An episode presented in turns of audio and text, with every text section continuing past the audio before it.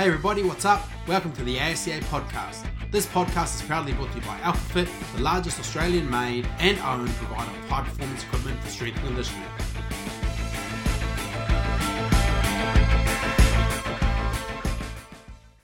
Hey guys, welcome back to the ASCA podcast. I'm your host, Joseph Coyne, and this is episode 103. Now, before I introduce the guest for this episode, quickly got to go over the 2023 ASCA conference with you on the Gold Coast, November 2nd to 4th, JW Marriott. There's going to be all the latest and greatest S&C and sports science research from Australia and around the world. Heap of opportunities for networking with fellow S&C coaches, and the presenters this year are first class. So please pop strengthandconditioning.org into your browser and check it out for more information. Got to mention our podcast sponsor too, AlphaFit. They're the largest Australian made and owned high performance equipment partner to the strength and conditioning community. They offer a wide range of high quality S&C equipment all designed and engineered to help you and your athletes perform at their best.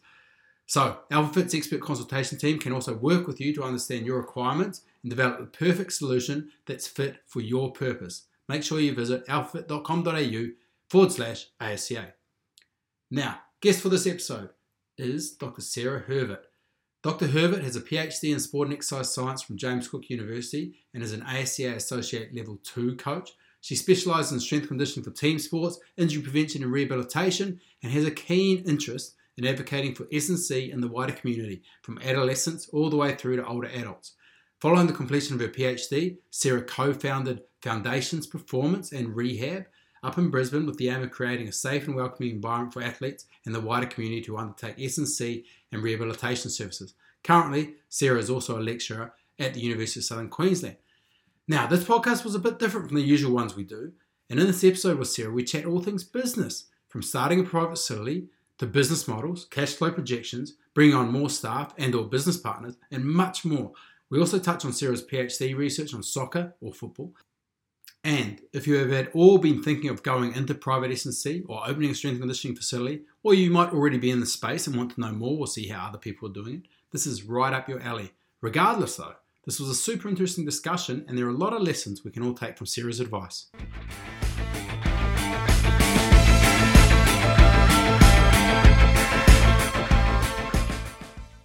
All right, team, we're back on the ASCA podcast. I've got Dr. Sarah Hervert uh, on the line. Sarah, thanks for coming on board.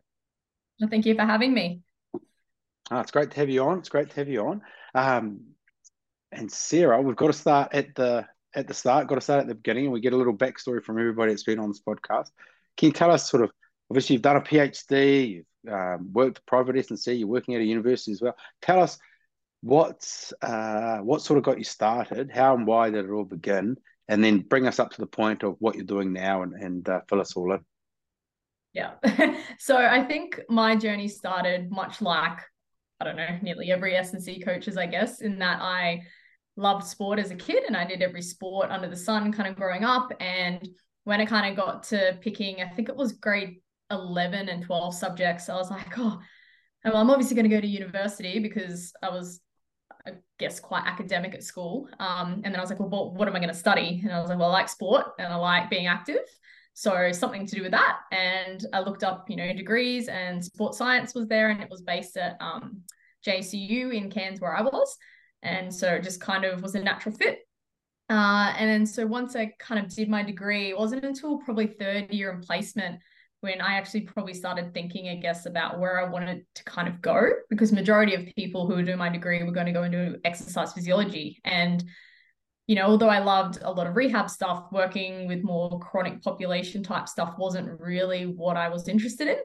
And I ended up doing a placement at the AIS um, in third year and it was really cool because it was i guess i think it might have been just before the 2012 london olympics and so i was really lucky that i got to work with a lot of really good coaches down there and i guess get thrown in the deep end a bit with um, elite athletes and what they were doing and i guess I was 21, I think, at the time, and it was kind of light shining and lots of exciting things happening.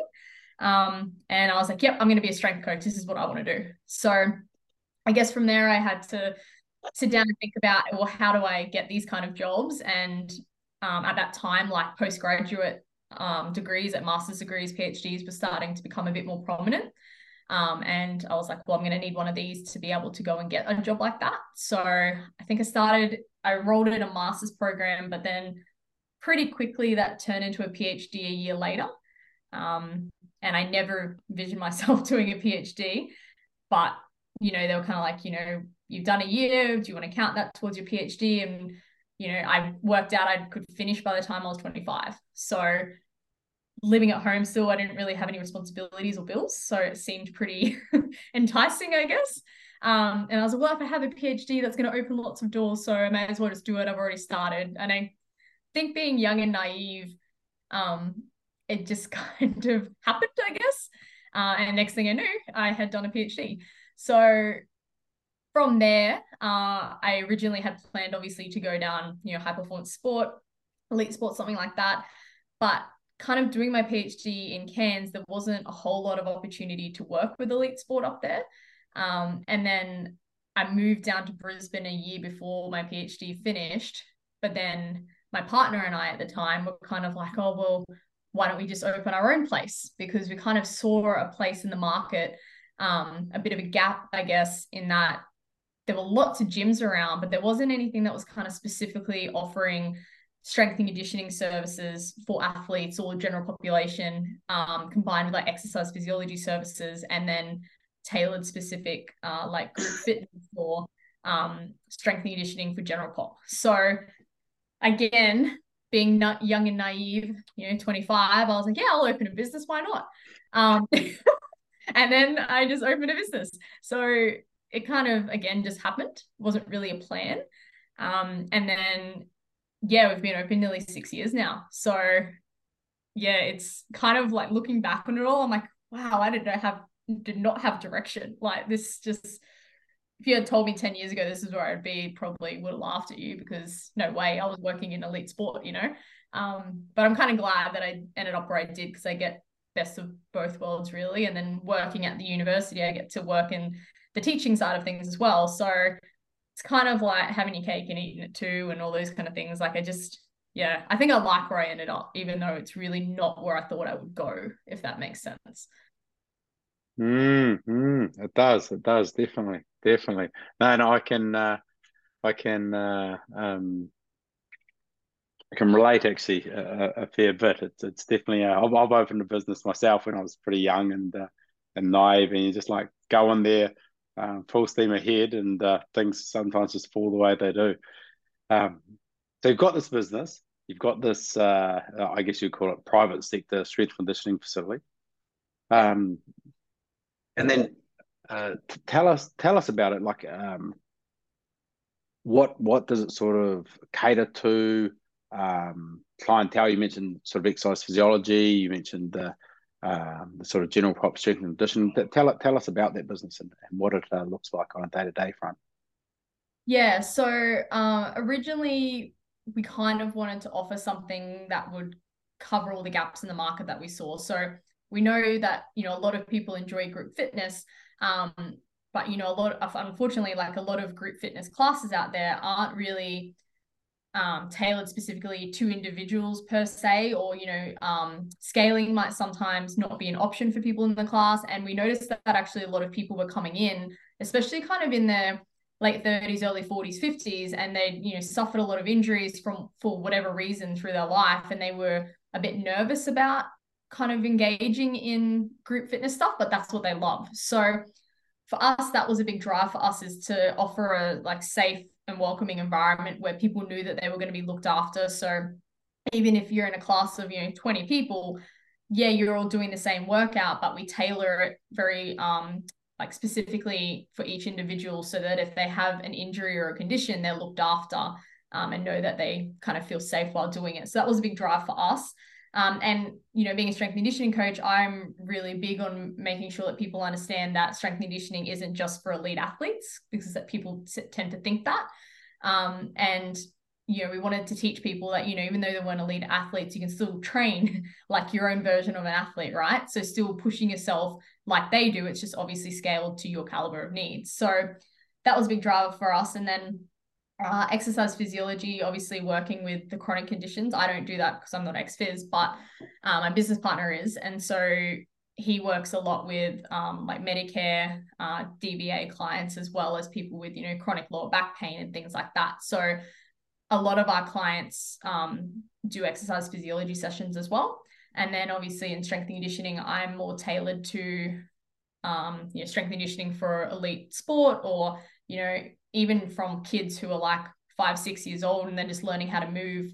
Um, and, you know, the parents want to help them be better at their sport or whatever they come in for, um, right up through to kind of more your national, international level athletes that come in.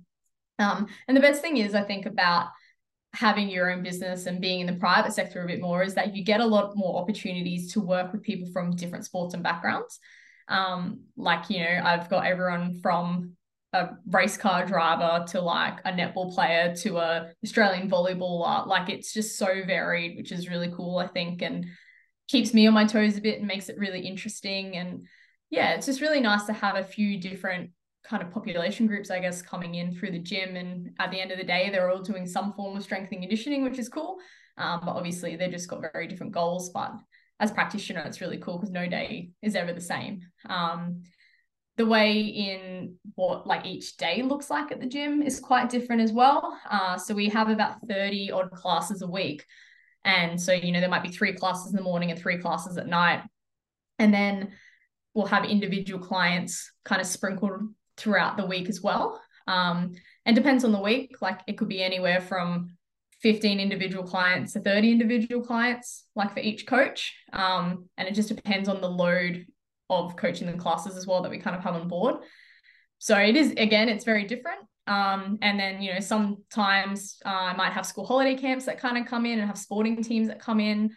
Um, I have swim squad that comes and trains with me during the school holidays as well. And then from that, some of those individual athletes then kind of come during the semester for their own individual sessions. So it's very fluid throughout the year, uh, which again is really cool. Like you don't really ever get bored because you're always doing something different. And yeah, it's really cool. I like that it's just so many different things going on, I guess. So I'm not just not obviously not just sitting in an office nine to five, but I'm also not just doing the same class inside outside, you know, day in, day out kind of thing as well. Mm, mm, yeah, awesome, awesome. Um, yeah, and I guess one of the the real benefits of uh, uh working in, in private S&C or, or user pay is you kind of get to choose who you work with, and uh, you can have that wide variety of of uh, athlete populations you might work with, and, and you can learn a heck of a lot from from all of them. Um, you mentioned you just kind of jumped in, uh, jumped into the business.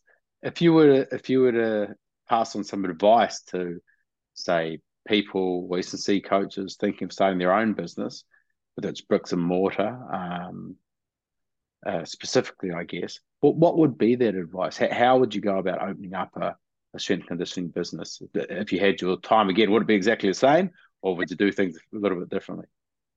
Um, I'm, a, I'm kind of got a foot in both kind of things that you said there because I think that opening it with so much naiveness and no understanding or clue really was kind of good because then I learned my own like learned from my own mistakes, my own obstacles. I learned very quickly um, how to think on my feet, how to change things, how to understand that you know, you can have the perfect plan, but you're probably going to end up doing plan B, C, D, E, F, you know, before you actually get to what you're going to do.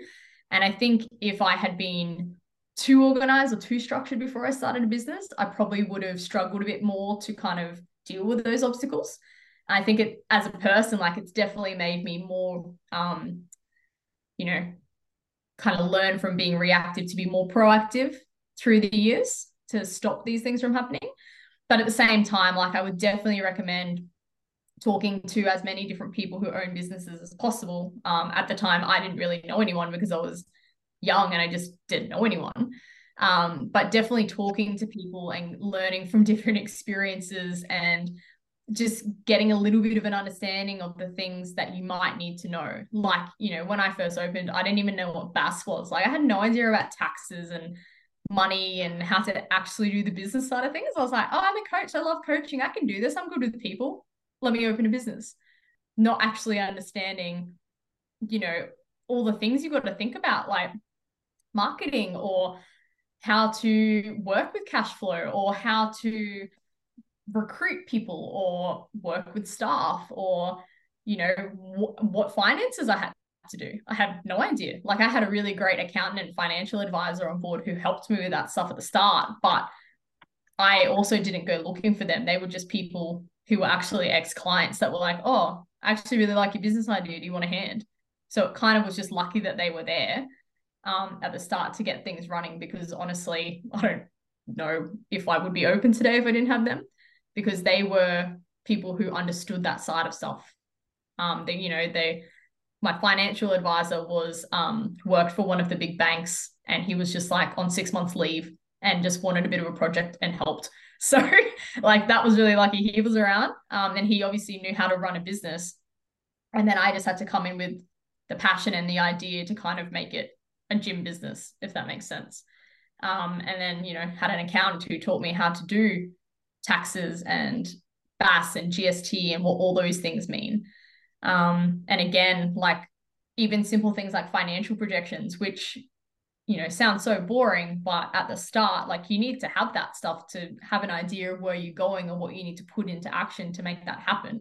Because you know this is the reason I think a large you know number of gyms or new businesses fail. Like I think I've read a stat once, like a lot of businesses close in the first two years, and like I totally get that because there are so many little things that can go wrong that could end up closing your business. And that's not even talking about dealing with things like COVID and pandemics. That's just, you know, mm. everyday life. So, yeah, there's, I definitely think talking to as many people as you can, getting ideas about what they've been through, what they've had to face, um, and then working out how to best kind of use their situations to help you come up with your own um, version of where you're going to go and what you think is going to be troublesome for you, I guess. Um, and you know, I think one big thing for me as well is like I see a lot of people open gyms or businesses and they want the biggest and fanciest places first with all the equipment and big space and whatever. But when you're first starting out, like unless you're you know, swimming in a big cash, it's it's hard to kind of put that amount of money in and then be chasing a tail because you've got to be sure that you can pay those loans back or whatever it is you've done to get that money. Um, Whereas again, I was young and I was broke, and I just went out and bought a couple barbell bumper packages, and I was like, "Yep, I got a gym now." And then mm. I didn't want to do it with any debt or loans, so that's how I started. And then once I got a bit more money, I added some more stuff. Got a bit more money, added some more stuff, and then eventually my gym was fitted out. But you know, that was over the course of a year. That wasn't, oh, I'm going to open a, you know, couple hundred thousand dollar places worth of equipment immediately because I just didn't want that stress, which I see quite often a lot of people do. So, you know, if you can afford it and it's not going to be stress to you, fantastic, go do it. But I think that's just an extra thing you have to worry about when you're already stressed about running a new business, you know? Um, so that's another big thing I kind of suggest to people as well. Mm, for sure, for sure. And you've got, from the sounds of things, you've got like a, um, the the model has this sort of small group S and C, and there's also individual S and C sessions. Is that the sort of uh, obviously it might be the model that that works for you? Is that the sort of recommended model you'd say works well across the industry if you want to get into private S and C, or what are the options that you think would really work uh, best yeah. for people getting into the field? Yeah, so the big one of the big things that kind of drove us with the group fitness model to start is it's it's a good way to have that income coming in every single week. You know, if you've got 100, 150 members or whatever it is you've got um, on those memberships that are weekly paying or whatever it is that you decide, that's that money that's coming in. And then it's always there. That's like we worked on building that up first because then we knew that that was going to be almost guaranteed money each week because, you know, they're on six or 12 months contracts um, the individual sessions they are going to come and go. And you know you've got pe- i've got people that have trained with me for five years and i've got brand new people that started this week. And it can be quite transient um, especially if you know individual sessions are that little bit more expensive. So people can be a little bit more iffy about kind of signing up to do that or committing or whatever.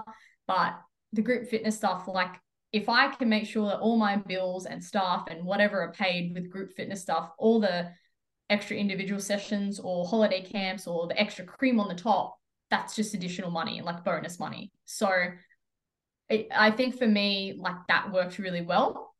Um, and you know, also rent isn't cheap. like rent is really expensive. Mm. It has been anyway. So, you know, I needed to make sure that I was going to have something that was at minimum going to pay that rent. Um, and you know, worked out how many members would I need to pay that rent. Okay, that's our first target. Let's go for that. And then anything after that was kind of, you know, money in our pockets type thing. So I think that if that is something that you think that you could offer or employ staff to offer, I think that's a really good way of getting some money incoming without, you know, allocating 40 of your personal hours every week to individual clients because that's also really quick way to burn out as well if you're trying to pump through individual clients as your only source of income. Um, and you'll probably struggle to pay a lot of bills by only doing that unless your session cost is quite high. Mm, mm, for sure for sure. Hey, i want to ask you about the uh, contracts. You mentioned six 12 month uh, contracts. So um, when a person comes in for those so those group uh, group sessions, um, they they sit down. You say, "Hey, this is what this is the deal. This is either six or twelve months. This is how it's gonna how much it's cost. It's weekly debit, and then it runs from there. How, how does that work?" Yeah, so we have six or 12 month contracts, but we also offer a no lock in contract as well. So, one of the biggest things, like for opening this business, was that we wanted it to be a welcoming community and uh, like everyone would feel comfortable there. And it's if you lock every single person into a contract, sometimes I think you end up getting people locked into things when they don't really want to be there. And yeah, cool, you've got their money, but if they're bringing in a vibe that's not really fitting in with the vibe you're trying to have, then it's almost detrimental to be having their money mm. because they don't want to be there. And like we've always really worked on this business being somewhere where people want to be there and it, it's a choice to be there because it just makes a better atmosphere. So mm. from the get-go it was okay yes we're going to have six or 12 month contracts and they're going to be a little bit cheaper because obviously you're locking into something. But that no locking contract i think is a really good option because it doesn't like some people don't like that pressure of being locked into something. Some people are a bit you know non-committal or whatever. And to be honest 80 to 90% of people that lock in, uh, don't lock in on the contract, sorry, they end up staying for years anyway. Um, and it's mm. nice because they can leave anytime they want, but they're choosing to be there. So it just creates a better atmosphere. And you then you also, you know, not having to deal with as many people that, you know, aren't happy about having to pay money to something they're not enjoying or whatever it may be. Uh, so I do think it's important to try and offer a few different options. Um, so there are actual contracts, but then we also offer like casual and 10 pack passes. So if someone's only going to train one to two times a week, they're better off just doing a 10 pack and then they just kind of purchase that as they require it. And that's really good as well because we get a lot of people who are you know, um, runners or swimmers or whatever, they've, they've actually got a sport or whatever they might be doing that takes up a lot of their time, but they just want to come in for that little bit of extra strength and conditioning to support whatever they're doing externally. So those one to two pack options are really good for the um, people each week because they're still ongoing customers, but they're not having to fork out an excessive amount of money for stuff that they're not utilizing either. So that kind of creates a nice relationship with them as well. Mm, for sure, for sure. What's the percentage difference between, uh, say, this no lock in or the say six months or twelve months? Like, as in how many people? No, are... so so what what what's the um difference in price between oh. the two, like percentage wise? Percentage wise, it's it's not a whole lot. Um, yeah, it's not a lot. Like it's a couple bucks a week. Like it's not that much. Um, our prices have just recently increased for the first time ever, um, which I wouldn't say is a great business decision, but COVID happened. Um, yeah, it's not very much. It's probably like 10%, something like that. Might be a little bit different, mm. but um, if they pay up front, they get a bigger discount again. So there's obviously, there's like honestly a different option for every person. I would say. Like if people complain about, oh, I'm locked into six months, I want to get out of it. I'm like, well, unfortunately, that's why no locking contract exists. So yeah, majority of the time they're pretty happy with what we offer.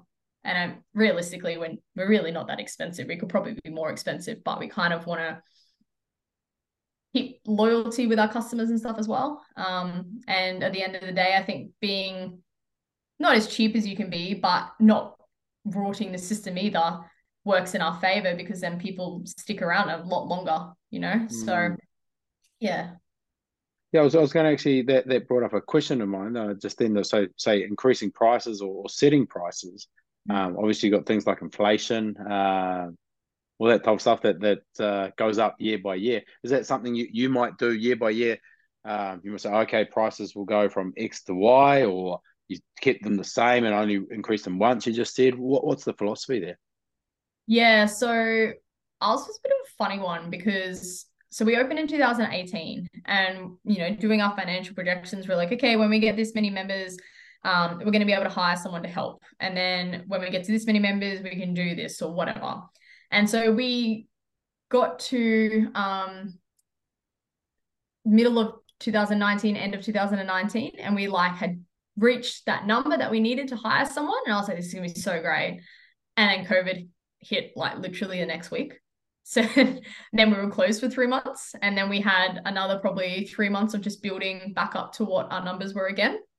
And then because obviously COVID hung, hung around a bit, mm. we kept having closures all the time um, in Queensland and stuff. And we were just felt a bit nervous about putting any staff on. And then we also felt a bit nervous about increasing prices on people because, you know, a lot of people were struggling for work or had lost their jobs or, mm. you know, hadn't worked for six months or whatever it was. And so we kind of chose to maintain the prices for a little bit. Um, and to be honest, like we didn't really have a lot of increases in bills or anything like that. Like we didn't have any real hard pressing reason why we needed to increase everybody.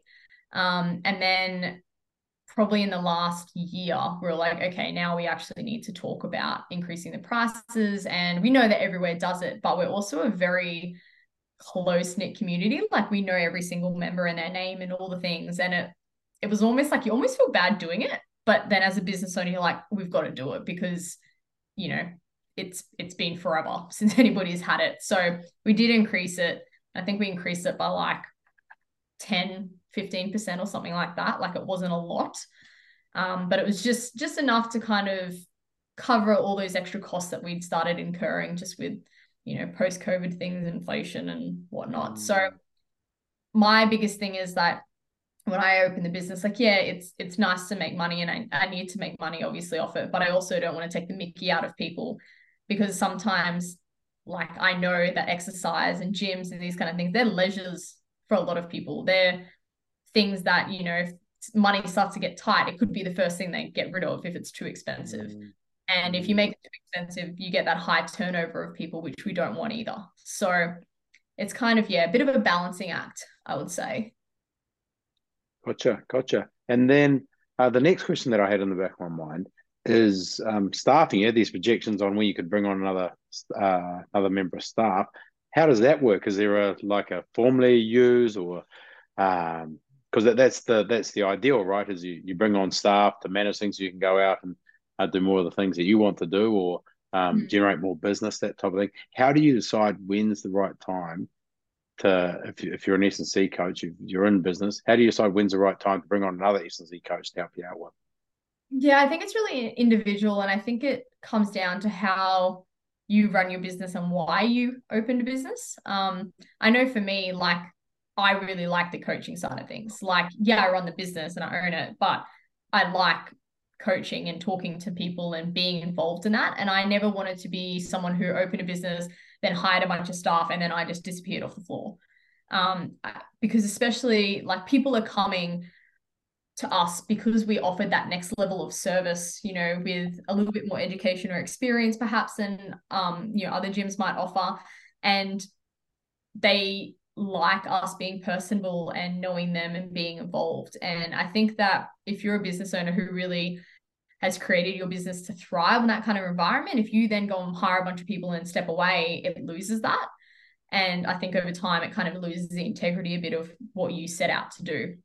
So my my plan wasn't ever to have a team of 10 and me take two classes a week and then be in an office or wherever um, it was very much like i wanted to be involved as much as i could while still running the business and then you know now luckily i've kind of got to do some other things that i like but i think it comes down to how much you still want to be involved um, how much money you want to outlay to perhaps have other staff come on board as well like what are you willing to kind of give up um, to have that happen.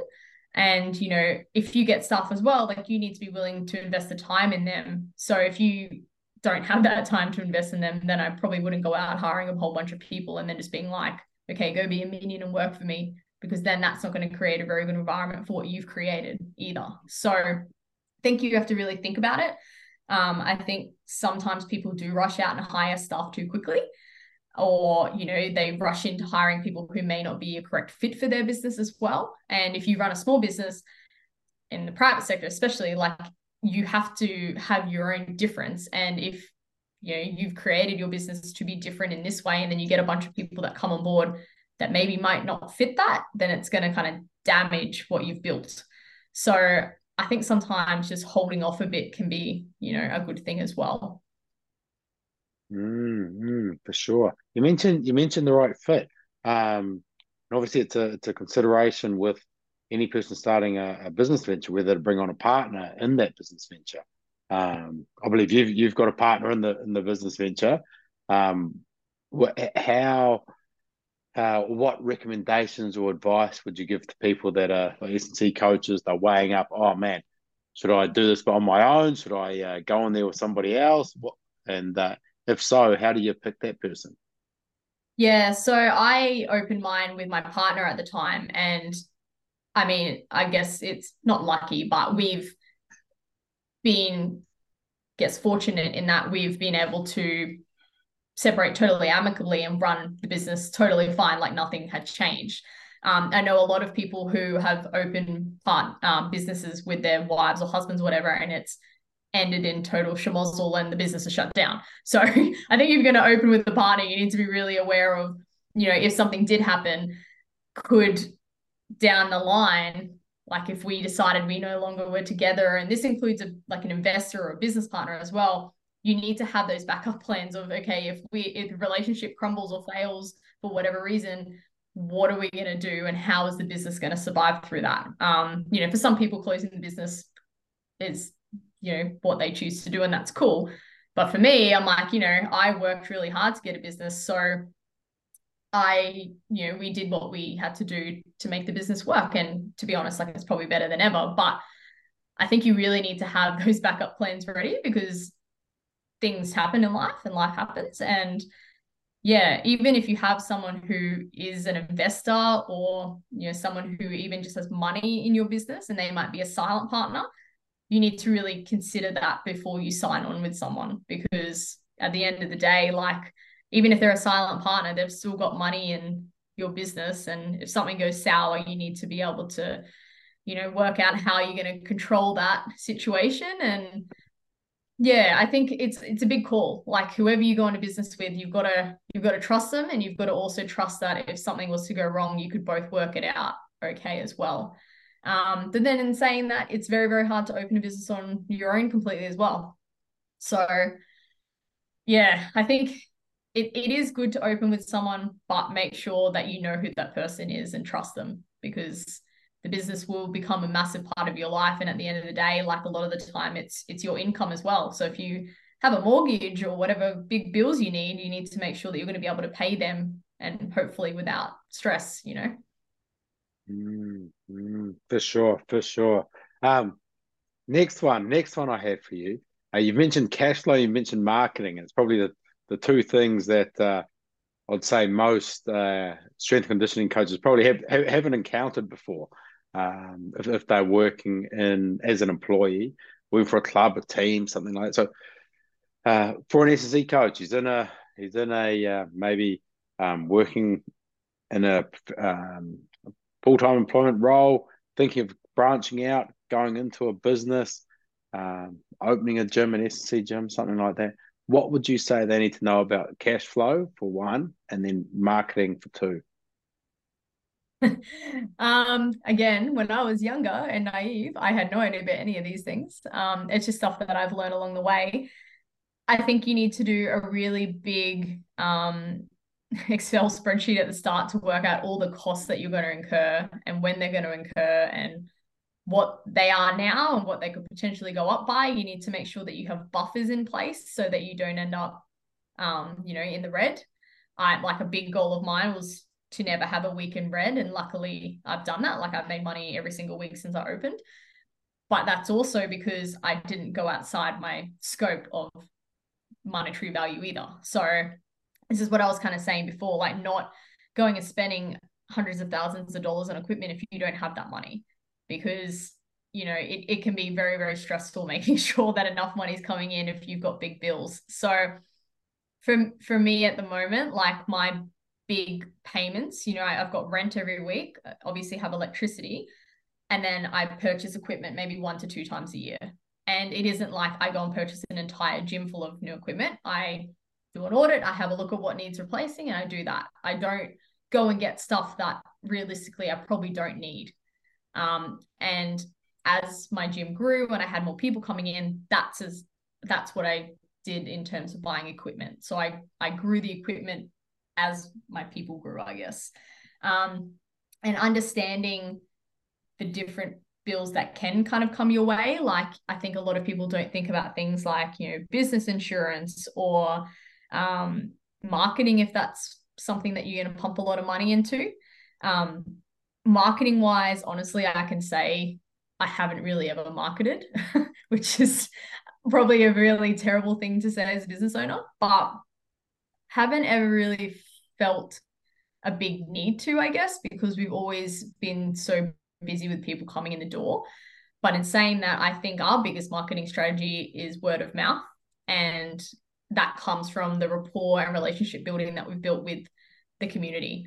And I think that that is one of the best, if not the best, form of marketing because people trust what their friends and family say more than what a paid Instagram ad does um, kind of offer them. So that was always my big thing is like, you know, if we put energy and focus into creating good relationships with clients, then that's going to pay off tenfold because they're going to tell their friends and family who are going to tell their friends and family. And so majority of people that come in the door are referrals for us. I'd say 90% of people.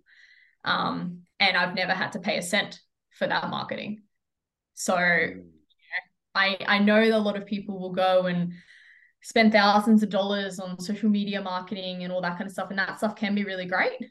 But you know what's better than free marketing that works? Um, and I guess I, I don't want to say it's lucky because I do believe that being genuine and being a good person helps in marketing as well because you know your clients are going to believe in what you're selling them, I guess, um, and they're going to trust you. So then they're going to tell their friends, hey, go to this person. They're really good. They do X, Y, Z for me. And sometimes just going a little bit out of your way to help somebody will bring another five people through the door.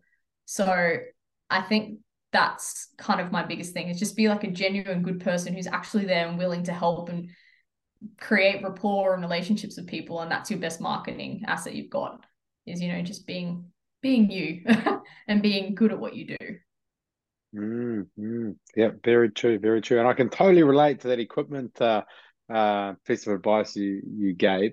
Uh, I think when I opened up my shop, I, I went out and bought like Eleiko bars and Eleiko bumpers and things like that. I was like, yeah, people are going to love this. The only people that actually loved it were were other like S and C coaches that actually came in said, "Oh, you got Eleiko," but all the actual people that were paying for servicing there, they didn't give a rat's about it.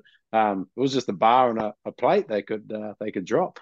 Um, so that, that definitely uh, definitely uh, rang true to me there. Hey, um, so you you've got a business. You've had a business now for uh, say six years. You were saying, yeah. I imagine there's been a, a few stressful times there. Um, how do you how do you manage adversity as your own boss? And uh, that does pop up and avoid sort of getting burnt out from working day in day out in the business. Yeah good question. Um i've been tired for six years. Um i joke but also kind of true. Uh i mean when it comes to adversity what bigger adversity exists than COVID and a pandemic um, closing down your business. That was interesting.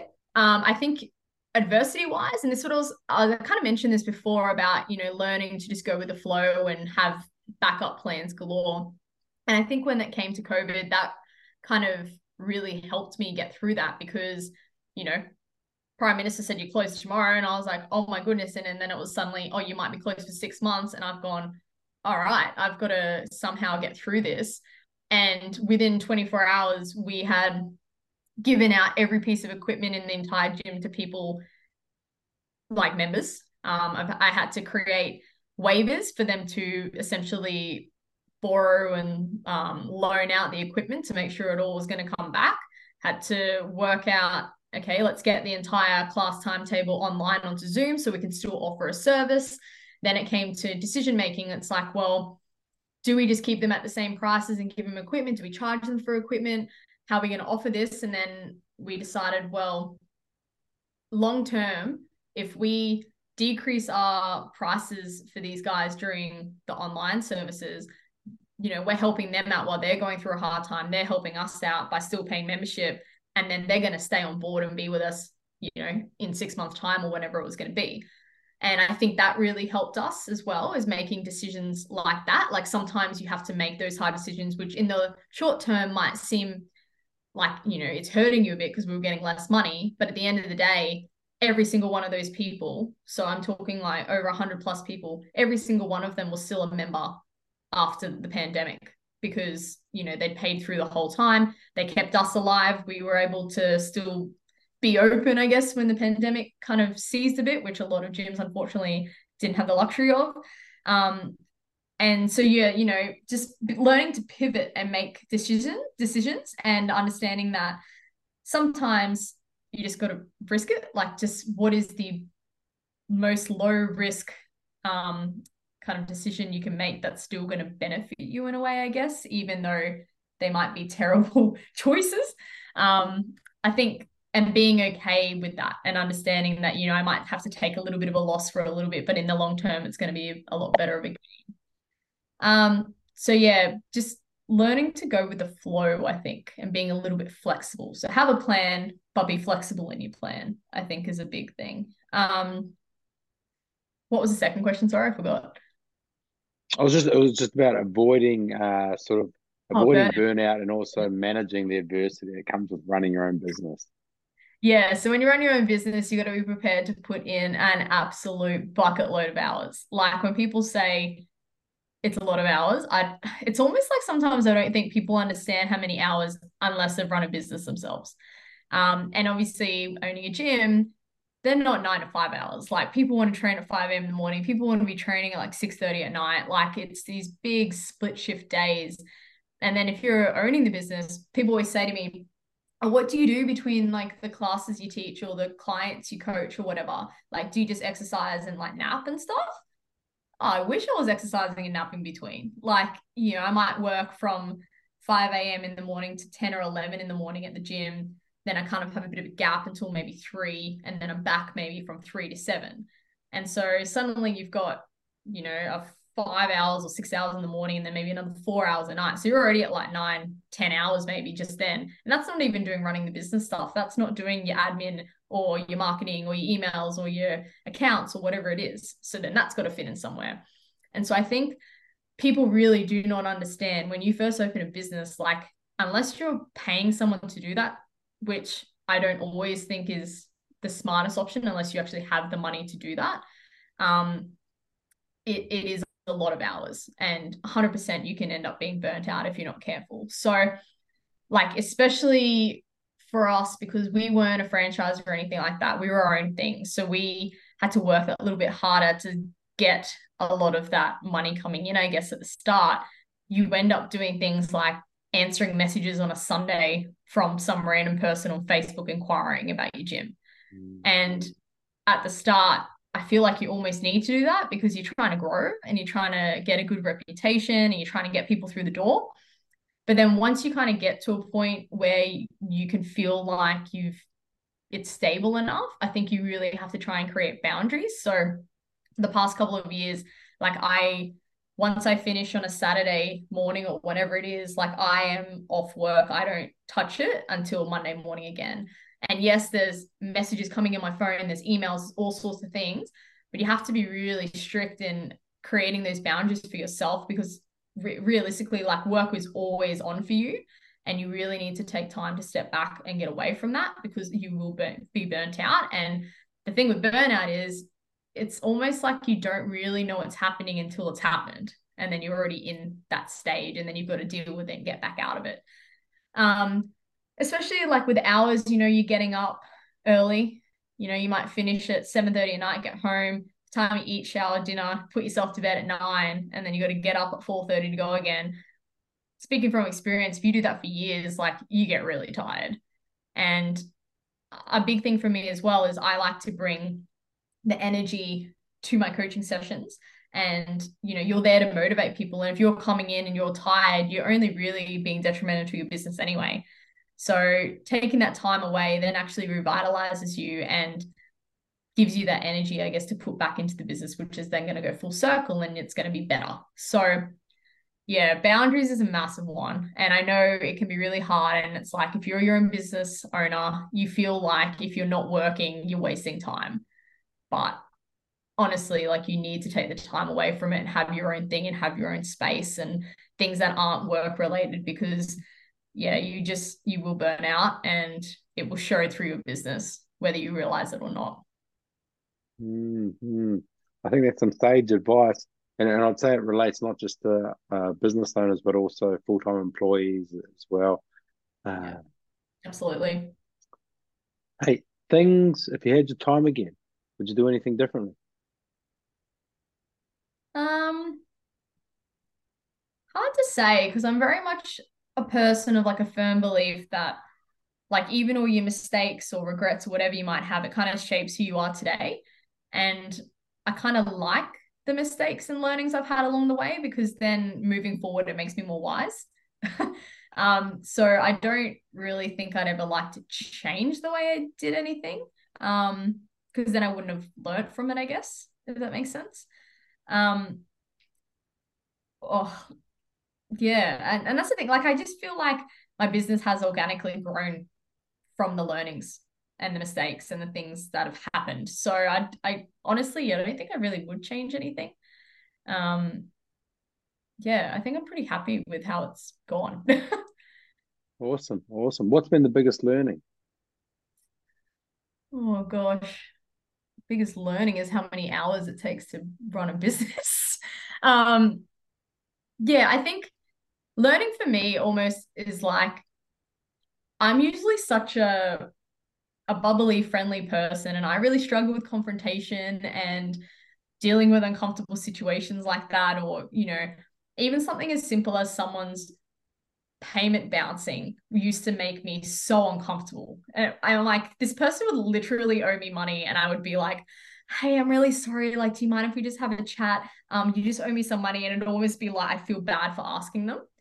And I think that that has made me grow as a person. Like, I'm not not a savage business owner by any means, but I think I've gotten a lot stronger in learning to stand my ground and be able to maintain respectful kind of um, client and coach relationships or business owner relationships and learning how to deal with these confrontational situations because like i don't mind talking to people but you know my, money is such a contentious issue and it is um yeah scary but i think i've i've learned and grown from those kind of situations a lot for sure awesome awesome Awesome.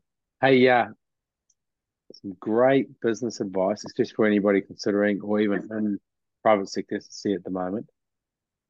Hey, swinging back, swinging back to your PhD, what was that on, and and what did uh, what what what came out of it? Uh, so it was titled "Seasonal Variations of Fitness in Male and Female Soccer Players in the Tropic." So long title, but basically it was about looking at strength conditioning um, in soccer players, the sub elite soccer players, and you know whether it was useful in maintaining or improving their fitness throughout the season. But then it actually turned into a lot about um, its utilization in preventing the um, rate and severity of injuries in soccer players in Australia because, you know, a lot of um, soccer teams and that kind of thing really love using small sided games for fitness, um, you know, like a lot of the European or South American teams do. Um, but my big thing was, you know, are we working at a high enough intensity or capacity to kind of make using those small sided games worthwhile for our fitness? And, you know, I was doing this PhD, was like 11 years ago now. Um, and strength conditioning wasn't massive in soccer really in Australia at that time, especially in Cairns. Like it was non-existent, and a lot of the boys in the team had never even done, you know, squats, let alone weighted anything. So it was really interesting in just doing some really basic, you know, like FIFA 11 plus based strength conditioning work on the field. And, you know, I was able to kind of show that 10 to 15 minutes twice a week was decreasing the severity and number of their injuries, um, which was really cool. And so even though they hated it and the coaches were sometimes like, well, why aren't we using the ball? This is stupid. But I'm like, you know, you're getting less severe injuries. Like we're not getting as many ACLs, we're not getting as many hamstring and groin um, strains. And if they do get them, then it might be take them out for one to two weeks instead of six to eight. And so that was really cool. Um, and then a sidebar of all of that was, you know, learning how to use strength and conditioning with, you know, maybe lower level teams um, or coaches that weren't really that keen on strength and conditioning and just coming up with some different kind of tactics, I guess, to kind of sell it as something that was actually going to be useful to them instead of a waste of their time. Because, you know, I'm sure a lot of strength and conditioning coaches out there have worked with athletes or coaches or whoever who are quite resistant to what they're doing, even though we know it's really useful. Soccer players, you know, and I'm sure a lot of other sports as well, they just want to play with the ball. They don't want to be doing squats or sprints or whatever you got them doing. They just want to play with the ball. And like to me, in my head I, at the time, I was like, you know, but on on the pitch, you know, you might play 90 minutes, but you might only actually have the ball at your feet five to 10% of the time. And for me, I'm like, that's just so simple. Like, why would you not want to train without the ball? Because majority of the time you don't have it. But to them, it's like, no, no, no, no, no, I need the ball at all times. And it was just, yeah, it was really interesting for me, especially as a young um, I guess, female strength conditioning coach as well with working with a bunch of males. Like it was so eye opening in me having to not only try and get a PhD done and do this stuff with them, but also having to face that resistance from coaches. I think it gave me a lot of um, strategies that I still use today in working with people who might be a little bit resistant to what you're kind of doing as well. So yeah, it, it kind of like all PhDs, I guess, kind of started out as one thing and then ended up being something kind of completely different. But, you know, again, it's all about the learnings and what you take away from it as well. For sure, for sure. Hey, Sarah, man, absolutely awesome discussion. Uh, really appreciate your time and, and uh, um, uh, openness and, and, sort of sharing what you're doing and, and the sort of private sector S&C uh, and really interesting about the PhD as well. I want to wrap this up. I'll start to wrap this up just with a couple of uh, quick questions, and uh, you can answer this in a very brief format or in, in long uh, discourse. It's up to you. Um, first one though, first one is what what are you going to be most excited about developing, um, whether it's professional development or in your business, what what have you, uh, or learning in the next sort of year. Uh, I think a big thing for me, um, one thing is like I want to get my mentor links kind of going a bit more. Um, now I'm a little bit older and I don't want to say wiser, but a bit more aware um, and more confident in approaching people and learning from them. I think like that's a really big thing that I want to kind of continue to do. Um, and now I guess I kind of feel like I'm might be able to offer something to other people as well. Uh, so, you know, getting people um, like mentees myself has been a big thing for me. But then on, you know, my kind of education hat side of things, like I would love to get back into some research or something in the next year or so. So hopefully somehow I can juggle and put that back into my regime somehow. That's something I'd really like to do. Awesome. Awesome. What, what type of research are you interested in? honestly more, like more uh, soccer in the tropics or, or what's it going to look like well, I'm kind of what am I now? I'm in Brisbane, probably not as tropical as Cairns was. Um, honestly, I think from my own learnings, I'd really like to do some research into coach burnout and how to kind of prevent that and help other coaches, you know, not have to battle those things as much. I think that's something that, you know, probably needs a bit more focus on um, because I like I personally know a lot of coaches that don't, you know, are no longer in the industry because they just couldn't do the hours and the time required. I know it's something that a lot of people struggle with, especially if they're juggling, you know, contracts, if they're part-time here and part-time there. It's it's, you know, it's full on. So yeah, I think kind of doing some more research into that side of things is something I'd really like to do. Mm-hmm. For sure, for sure. Hey, uh, there's a bookshelf behind you and on the video recording anyway for the listeners. What's um any books or courses you recommend for S&C coaches? Yeah, um, I know it's a really popular one, but Atomic Habits is really good by James Clear. Um, I think he offers a lot of insights. Um, I think for business owners, Tools of um, Titans is really good as well. Um, it's a big one, but it has a lot of different learnings in there from you know different successful people, I guess, around the globe. Um, otherwise, I think I actually really like Shoe Dog as well.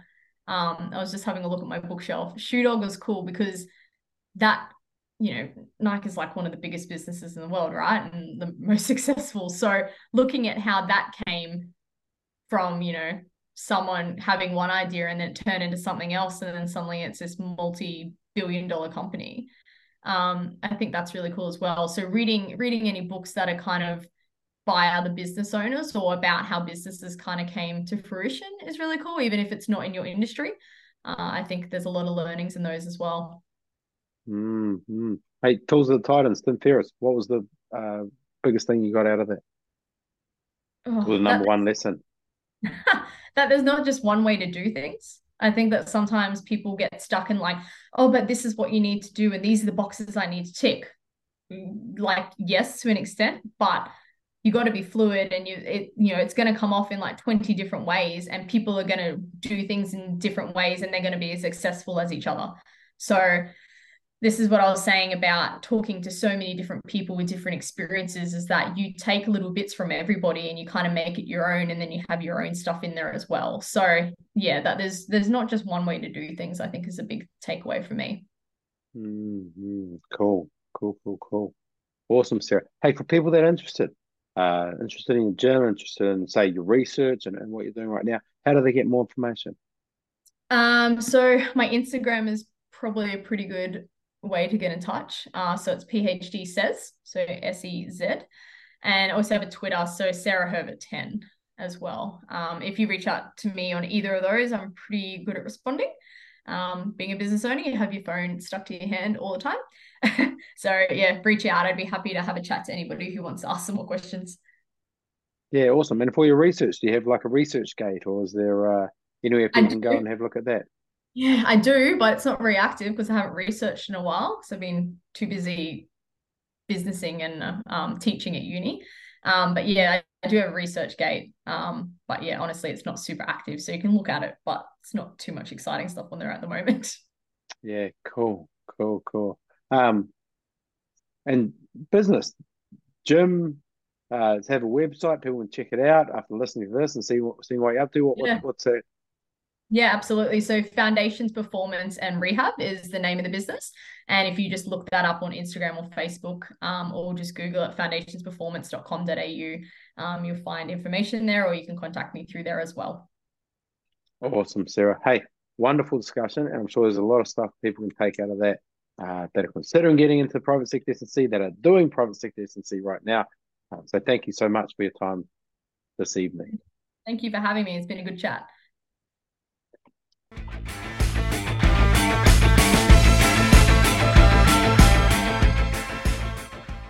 Hey, so before we get out of here, got to say thanks again to our partners at AlphaFit for supporting this show, this podcast, and the S&C community.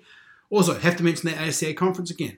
Wonderful speakers, great networking opportunities, awesome research on display November 2nd to 4th, Gold Coast, JW Marriott Hotel. Please check it out. Going to be a great event. And lastly, that's another one of our episodes done and dusted. Until our next one, I'm Joseph Coyne, and this is the ASCA Podcast.